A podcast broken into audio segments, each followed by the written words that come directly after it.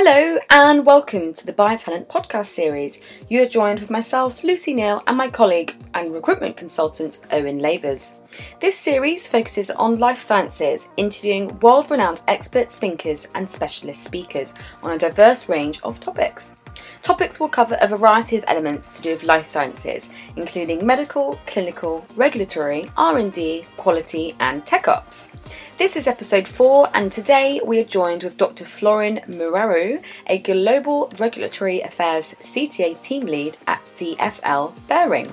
With a career spanning over two decades in the pharma industry, Florin is a regulatory affairs executive with exposure to all steps of the registration process for pharmaceutical products, including CTAs, CP, MRP, and national submission. Florin has notable experience to develop and manage regulatory teams. His last role saw Florin make a major contribution to the successful implementation of an innovative regulatory hub model service first and foremost, I, I was going to just ask for, I guess, a, a little quick introduction from yourself.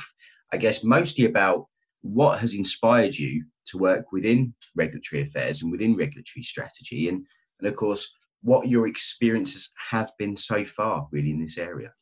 Yeah, thank you so much for, for this opportunity. Uh, yes, I'm, I'm a medical doctorate education and I work for more than 20 some years in pharma. Um, and uh, most of my, my experience is in regulatory. And even I started in marketing, I switched after a few years in regulatory, and it was just I fall in love with regulatory.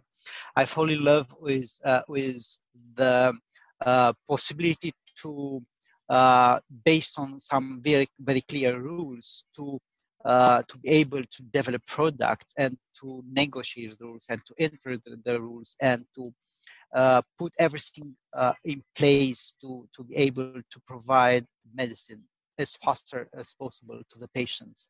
And um, this actually the, is the main challenge. What you can have the best trials, you have the best results, uh, you, you can have the best products if they are not registered, therefore nothing. That means the the this this link between whatever is done in clinical trials and the development of the product to have the product on the market to be accessible to the to the doctors and the patients was uh, uh, the the thing that actually passionate me uh, and uh, drive my my whole career and the last at least 15 years of regulatory affairs in, uh, in my career. That's brilliant. That's a really really nice depiction of your kind of background and also nice to, to understand your passion. Of course, once you're doing something for, for quite some time, it's good that you have that passion for it still, um, which is clear and obviously something I've found, um, you know, speaking with you and working with you. So I guess with, with that said, obviously we're going to have some challenges coming up. There have yep. been challenges, significant ones. Um, what have been the main challenges for you within regulatory strategy? So, what have what have you found within regulatory strategy, um, the, the main challenges during this outbreak? Yeah, uh, and to be honest, the challenges there keep my passion up.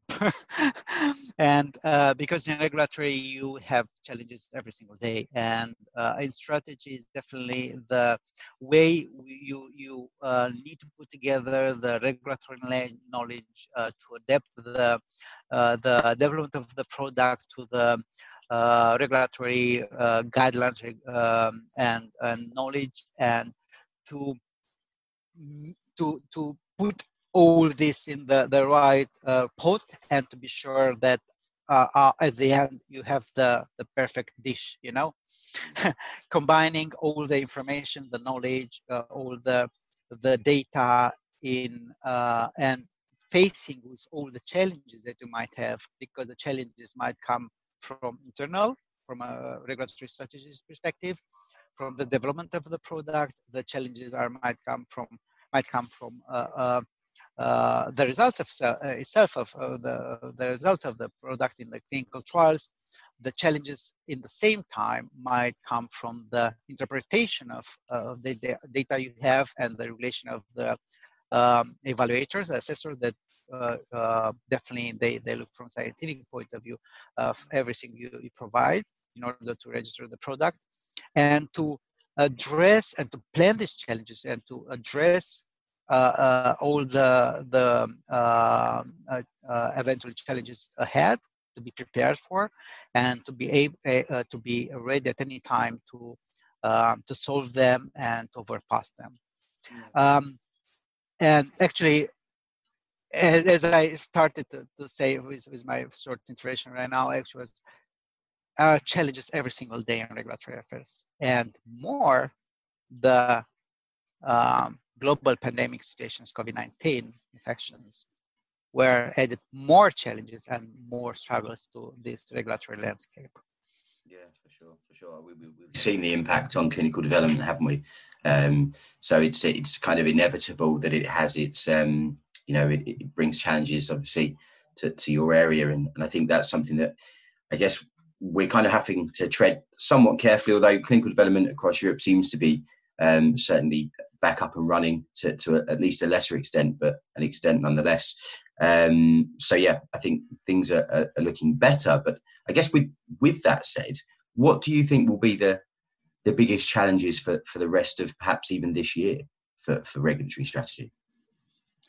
Um, the actually the challenges, in my opinion, will be in two few different directions. One, to stabilize the, uh, the uh, regulatory landscape and the, all the guidelines that are um, developed by um, by different uh, uh member states and countries in, around the world um, in relation with um, the clinical development, in relation with marketing authorizations, in relation with new products, and very, very important to address uh, in, in a very scientific, a very, uh, uh um, uh, very the best way, but also very fast assessments of every new product that might address this disease.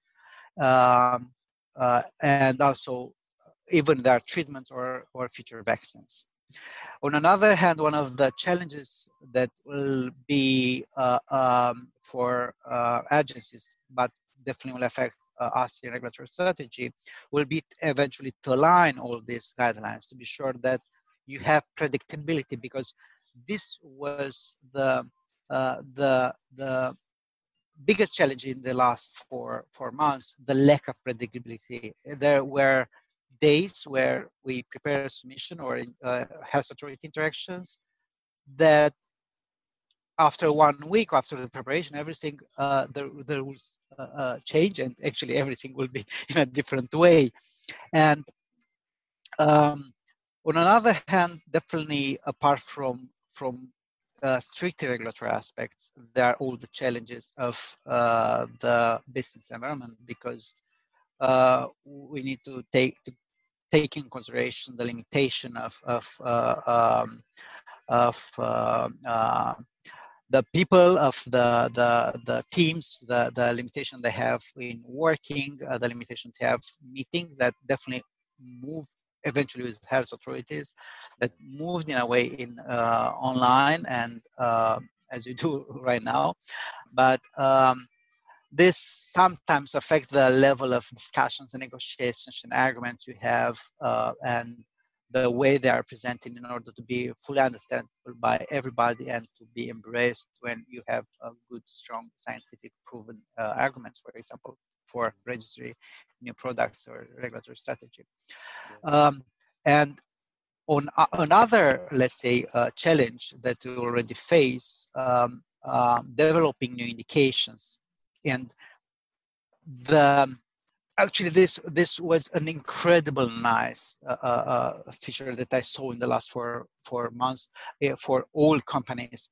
They were able to put a lot of uh, of um, uh, resources and efforts and time to do things that in normal times would be taken 10 times more and there were new clinical trial development, there are new indications, there are vaccines that are starting to develop in two, three months. Usually there are items that will be will take years. Yeah.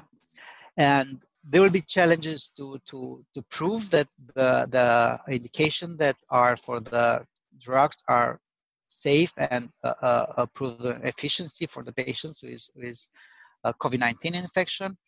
And uh, as well, uh, for the vaccines will be apart from uh, demonstrating the efficacy, the efficacy of the uh, efficacy of the vaccines, to be sure from the logistical manufacturing point of view, they will be able to uh, to be provided to um, to, to the patients all, all uh, in all world.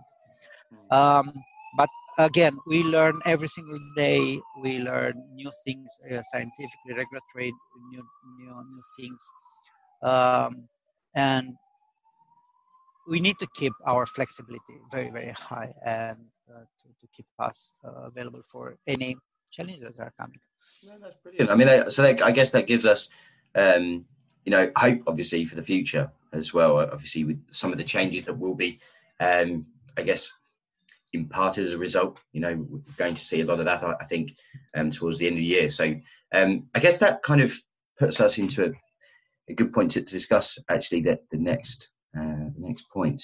Um, you're obviously currently working um, at, at, CSL Behring um, in, a, in, a, director level position. Um, from a leadership perspective, have you had to personally change or adapt during this time? Oh yeah, and it's not only me; it, it was a whole team. Um, uh, the the challenges to, to move the the work from home, um, even in theory, it was something that we used before, but was uh, let's say in a, uh, in a lesser extent, uh, like now, and uh, definitely with less sometimes home challenges because uh, definitely we everybody try to adapt with the whole condition, uh, not working in let's say quiet. Uh, safe environment, but together with the family, with the kids uh, jumping around, and actually having everybody around sometimes was kind of new norm. And uh, having a, a, a, in a meetings uh, a background noise of kids uh, uh playing or uh, other stuff in the, the house was absolutely normal because after then we invaded their space is not the best versa. But definitely working from home was um, a challenge for everybody that was not used to do this before because in the first uh, um, uh, the first uh, moments actually they um, uh, they did manage to split the time between business and personal time and uh, started to work more. Of course on top of uh, of this were all the challenges and submissions that were mandatory because of uh, the the pandemic situation for different areas clinical development clinical trials uh, new new products that were mandatory. Um, but this actually um, created and changed a little bit or more i would say not only not only a little bit the view how the people can interact. And uh, after four months working mostly remotely from home um, actually noticed that the efficiency the ideas the uh, uh, people interactions even online uh, were not less or not decreased for the moment before and actually, this was good because the company was able to, to adapt very fast to, to these uh, challenges. Uh, but definitely, uh, longer hours on, on uh, to work, uh, more challenges, and uh, definitely keeping up at any time to to react to them and to to, to address. I think I think that's that's really interesting, and I think as well um, we can't forget, of course, the just the, the, change in our day to day. You know, um, I think we were speaking about this before, pre, you know, about um, having the difference between the week and the weekend. Um, you know, having difference between when you can switch off from work and, and when you can't. Um, generally speaking, of course, we've seen an extension of the working day to, to some extent, but perhaps as well that's something that the industry can perhaps benefit from by being a little bit more agile. Um, as you mentioned, things moving more quickly as a result of perhaps some more agile practices, which could be one of the, the lasting impacts of, um, of COVID 19 on, on regulatory strategy. Um, I guess from, from your end, and this will be interesting to find it because both obviously based on the fact that you, you know, you, you live in Switzerland, um, obviously working in a, a global pharma. Um, what do you think the lasting impact of COVID 19 will be um, on the industry, particularly maybe let's talk partially about regulatory strategy, but also, I guess, you know, the day to day. um, definitely as a beginning hit at any any other industry because uh, uh, every company uh, was, uh, let's say, in, in, in the position to change uh, all the processes around to be sure they, they protect the most, uh, not really the vulnerable, but the most important part of the of the employees that are really working in in the factories. Yeah, they are really if if uh, if we don't protect them, actually, we'll not be able to have the products on the market. Mm. Um, and um, uh, but all the uh, all the change that we uh, address in the last few months actually in my opinion will have a positive impact. More as you also mentioned that actually the companies shows that might be more agile. The company they, they the company um, uh, can address in a different way the when it's needed to have very fast results and uh, urgent results. The the energy, the positive energy I saw in, in this period of time, um, developing and thinking to new ideas if the products that are marketed can be also used uh, in, in uh, uh, treating the patients with COVID-19, in dealing with development of new vaccines. Actually, this is incredible. And actually, the, I think that uh, um, the effort of the whole industry to, to address this. And it's not only for Pioneer uh, uh, they're not only thinking to money and i definitely saw a lot of companies including CSL Behring they're not really interested in in in, uh, in money. CSL Behring is uh, a part uh, with Takeda and other big companies in creating uh, an, a, very strong alliance for developing um, hyperimmune plasma product yeah. And CSL Behring is not interested in in uh, in the profits here.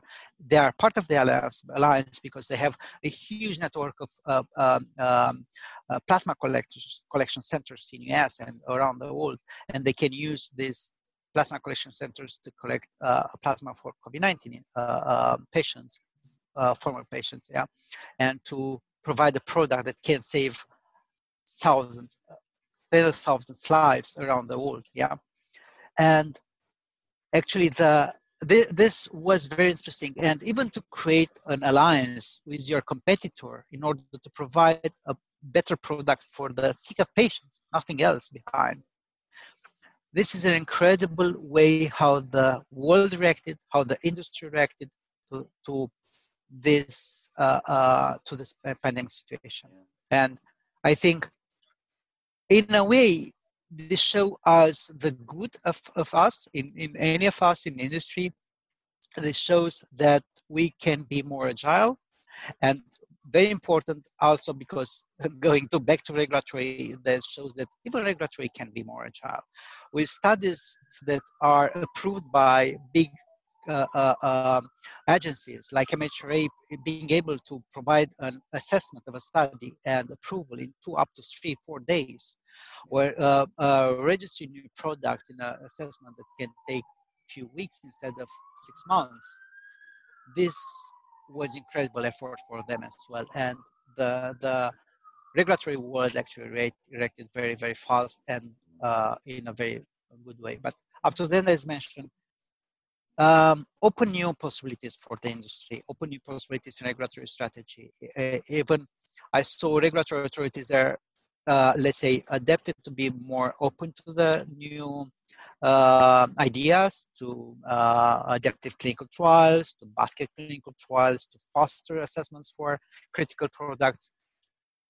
I think uh, all the lessons learned in, in this uh, first wave of pandemic situation where create a very good base for our future collaboration and for development of new products in the benefit of the patients. Yeah, I think you've you've outlined, I guess, a, a lot of the reasons to be hopeful, um, and a lot. I think a lot of improvements the industry um, can make, um, and perhaps as well, you know, as you said, it's perhaps you know an evolution of of a, of a of the, the industry. You know, we're seeing that things can be happening more quickly in a more agile manner. Um, things that perhaps we wouldn't have thought about or didn't conceive really um, this time last year, but we can see what people are capable of when they're putting their minds to it. And um, no, I, I, really, really appreciate your um, your kind of overview of, of that because I think it's it's something that a lot of the industry perhaps wouldn't